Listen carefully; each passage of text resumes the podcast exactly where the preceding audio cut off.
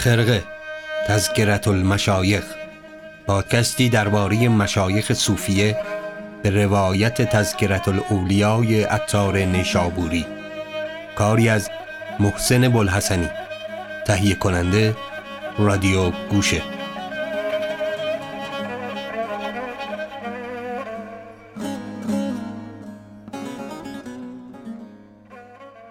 سلام.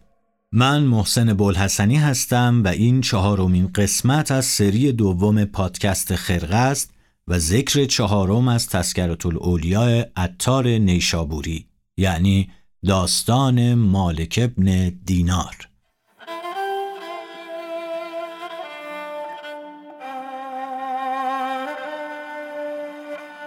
الهی تا یک سال تو را به ریا عبادت می کردم هیچ کس در من ننگریست. اکنون که دل به تو دادم و یقین درست کردم که نخواهم بیست کس را فرستادی تا این کار را در گردن من کنند به عزت تو که نخواهم.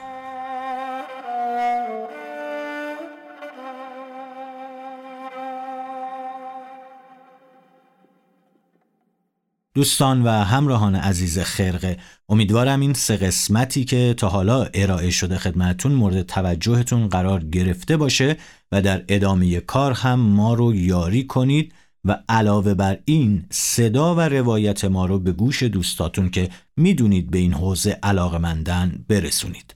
جا داره همین ابتدای برنامه تشکر کنم از رادیو گوشه مستقر در نشر چشمه به خاطر فرصت این همکاری که مثل همکاری های همیشه من با این نشر بسیار خاطر انگیز و دلچسب بوده و تجربه حرفه ای رو داریم با همدیگه پیش ببریم.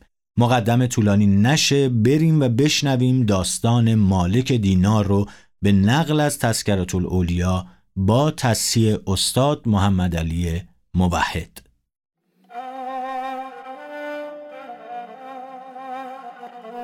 صائب مدد خلق نمودیم به همت. در ظاهر اگر مالک دینار نگشتیم.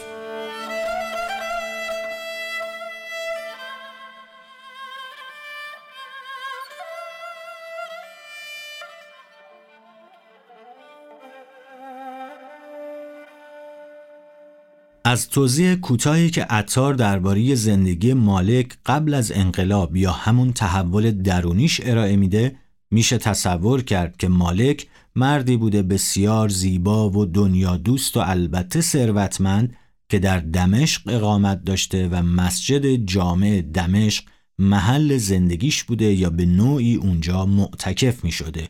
البته مالک ابن دینار ادعا داشته و مدعی این مسئله بوده که باید سرپرستی یا تولیت اون مسجد رو به مالک بدن.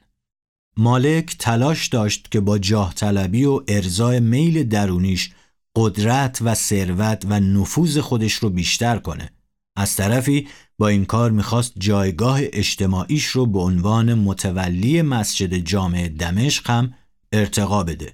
این نکته رو جالبه بدونید که این مسجد رو معاویه ساخته بود و اون همه جاه و جلال و جبروت مسجد به نظر مالک بسیار برازنده و در خور شخصیتش بود. همین باعث شد که شروع کنه به نماز خوندن و عبادت مستمر خدا اما به دروغ و به ریا و صرفاً برای اینکه نظر مردم به وجه مذهبی مالک جلب بشه و مالک هم از این طریق بتونه به خواستش یعنی تولیت مسجد جامع دمشق برسه. با این حال مردم دمشق پیش از مالک هم دین فروش ها و مسلمون های ظاهر پرست ریاکار بسیاری دیده بودند که یکی از مهمترین اینها خود معاویه سازنده مسجد جامع بود و این مردم اونقدری که با ریاکاری معاویه آشنا بودن به سادگی می‌تونستن عبادت یک ساله در مسجد جامع دمشق و اعتکاف متظاهرانه مالک رو هموزن معاویه قرار بدن و بهش بگن انت منافق. مردم دمشق نه تنها مالک رو باور نداشتن بلکه کاملا به اون بی بودن و روی گردان تا اینکه یک شب اتفاق عجیبی افتاد. مالک بدون توجه به اطرافش پریشان خاطر و بدون هیچ آداب و رسوم خاصی از مسجد بیرون اومد و یک ساز رباب به دست گرفت و با جمعی از نوازنده های توی کوچه و خیابون شروع کرد به ساز زدن و مطربی. کمتر کسی باورش می‌شد که این همون مالک ابن دیناره که اینطور دستفشانی و پایکوبی می‌کنه و دورویی رو کنار گذاشته و شخصیت اصلی خودش رو همونقدر صادقانه نشون میده. کمی که گذشت بسات ساز و آواز جمع شد و نوازنده های خسته رفتن که استراحت کنن. در یک لحظه نوایی از رباب بلند شد. یا مالکو مالک ان لا تتوب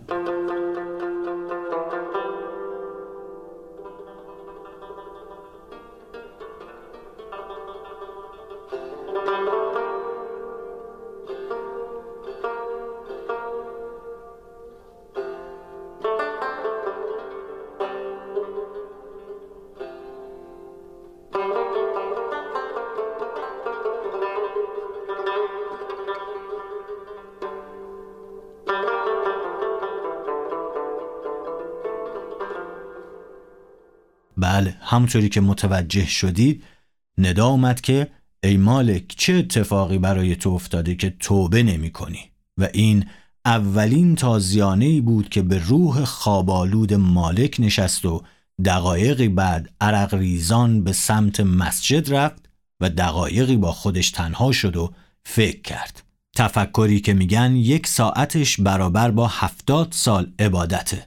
حاصل این تأمل و تفکر پشیمونی عمیق مالک بود از اون همه ریاکاری در پرستش خدا و تصمیم گرفت راه اخلاص رو پیش بگیره و این راه راهی بود که از اخلاص سرشار و از قبول و عدم قبول خلق بینیاز بود. نوای ربانی رباب هنوز توی گوش مالک بود و شبی که عطر خدا انگار تمام مسجد جامع رو پر کرده بود مالک از گذشته خودش توبه کرد. همین باعث شد که ذکر مالک ابن دینار در تذکرت الاولیا اینطور شروع بشه. آن متمکن هدایت آن متوکل ولایت آن پیشوای راستین آن مقتدای راه دین آن سالک تیار مالک دینار رحمت الله علیه. صاحب حسن بصری بود و از بزرگان این طایفه بود. وی را کرامات مشهور بود و ریاضات مذکور و دینار نام پدرش بود و مولود او در حال عبودیت پدر بود.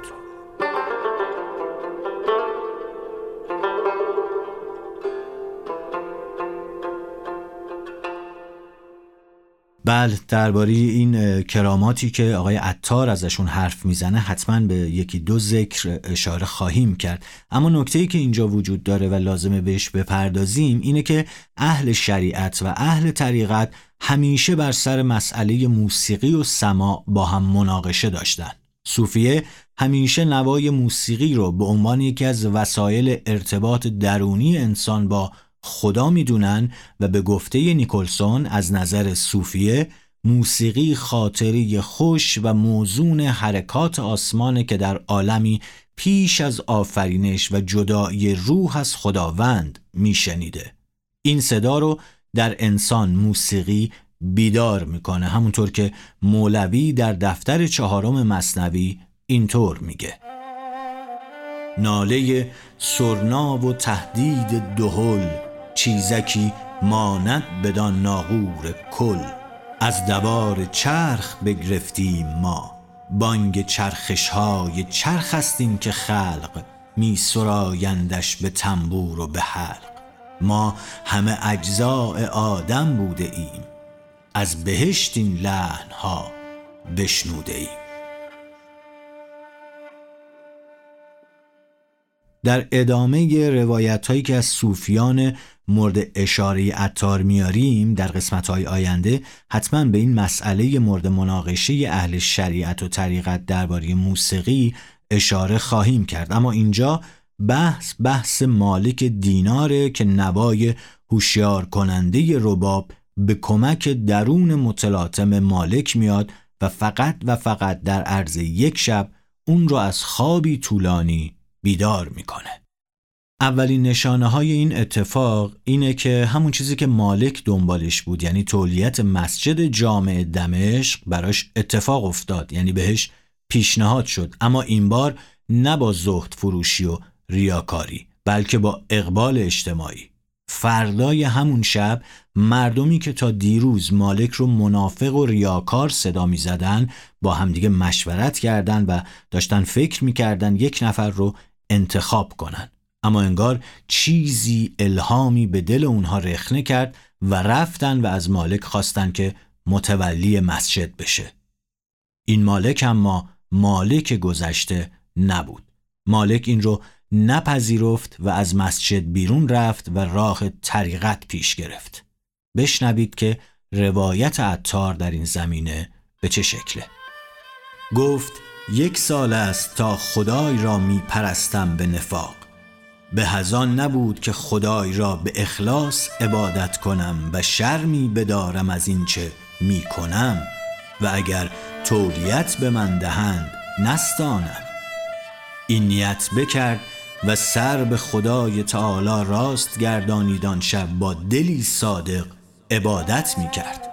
روز دیگر مردمان باز پیش در مسجد آمدند. گفتند در این مسجد خللها می بینیم. متولی بایستی تعهد کردی.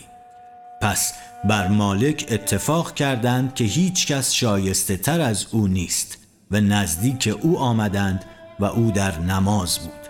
صبر کردند تا فارغ شد. گفتند به شفاعت آمده ایم تا تو این تولیت قبول کنی. مالک گفت الهی تا یک سال تو را عبادت کردم به ریا. هیچ کس در من ننگریست. اکنون که دل به تو دادم و یقین درست کردم که نخواهم بیست کس به نزدیک من فرستادی تا این کار در گردن من کنن به عزت تو که نخواهم.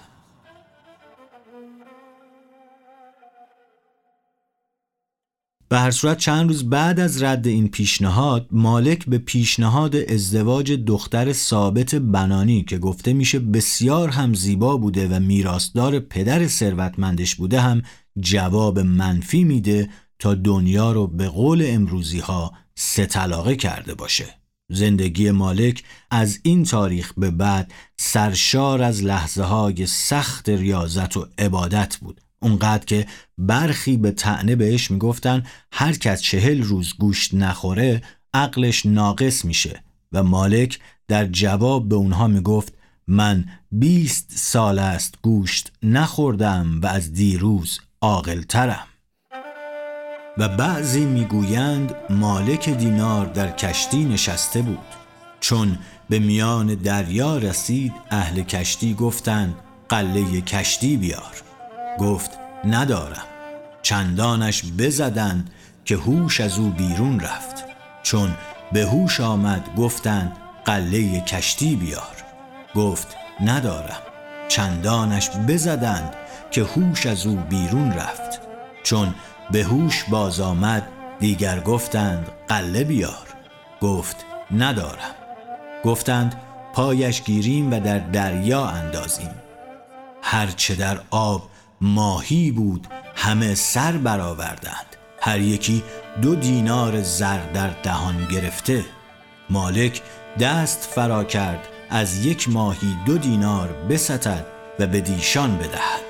چون کشتیبانان چنین دیدند در پای او افتادند. او بر روی آب برفت تا ناپدید شد. از این سبب نام او را مالک دینار آمد.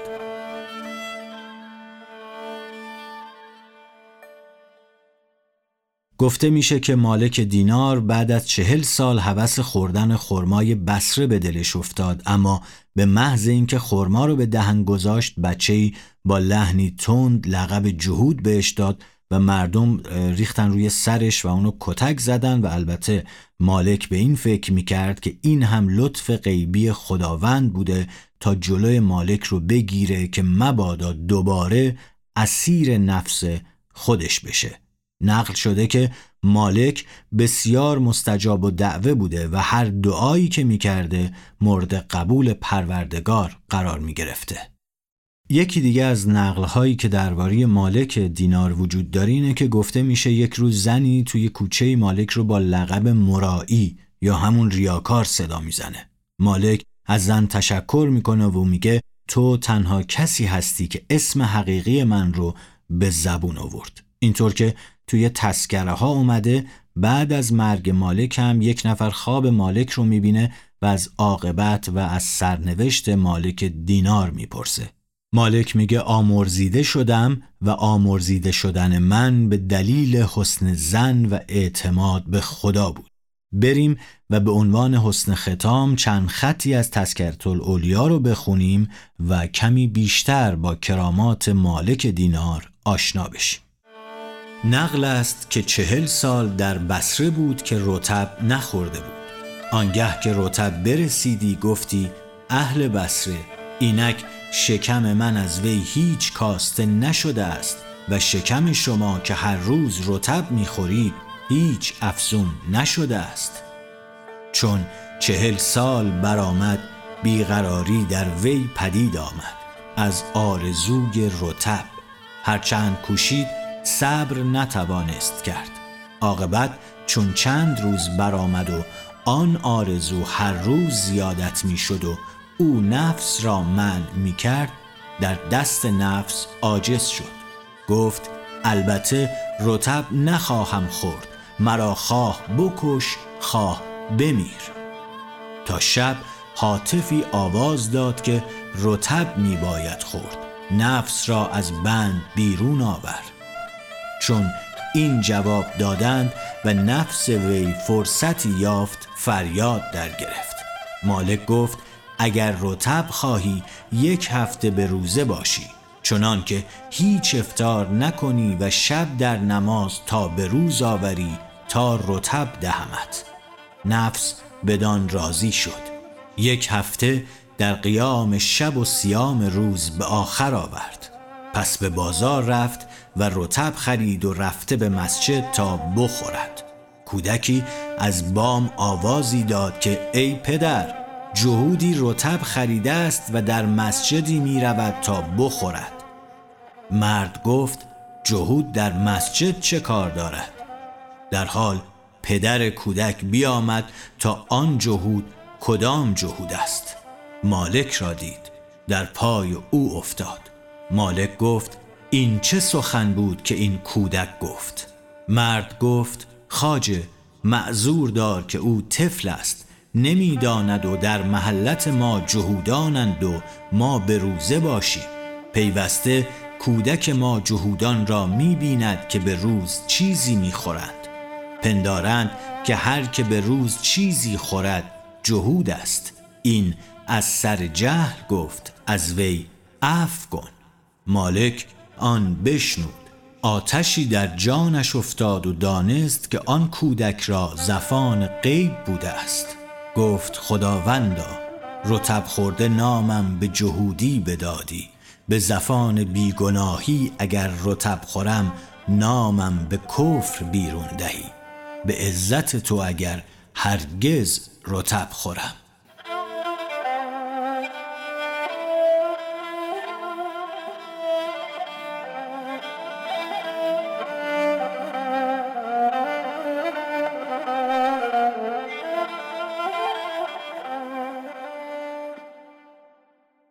خسته نباشید. این چهارمین قسمت از پادکست خرقه بود که از رادیو گوشه مستقر در نشر چشمه تقدیم شما شد.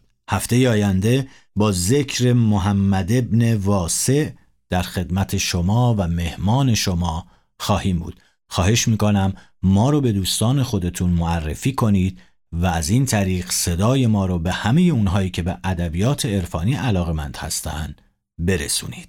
عزت زیاد. خدا نگهدار.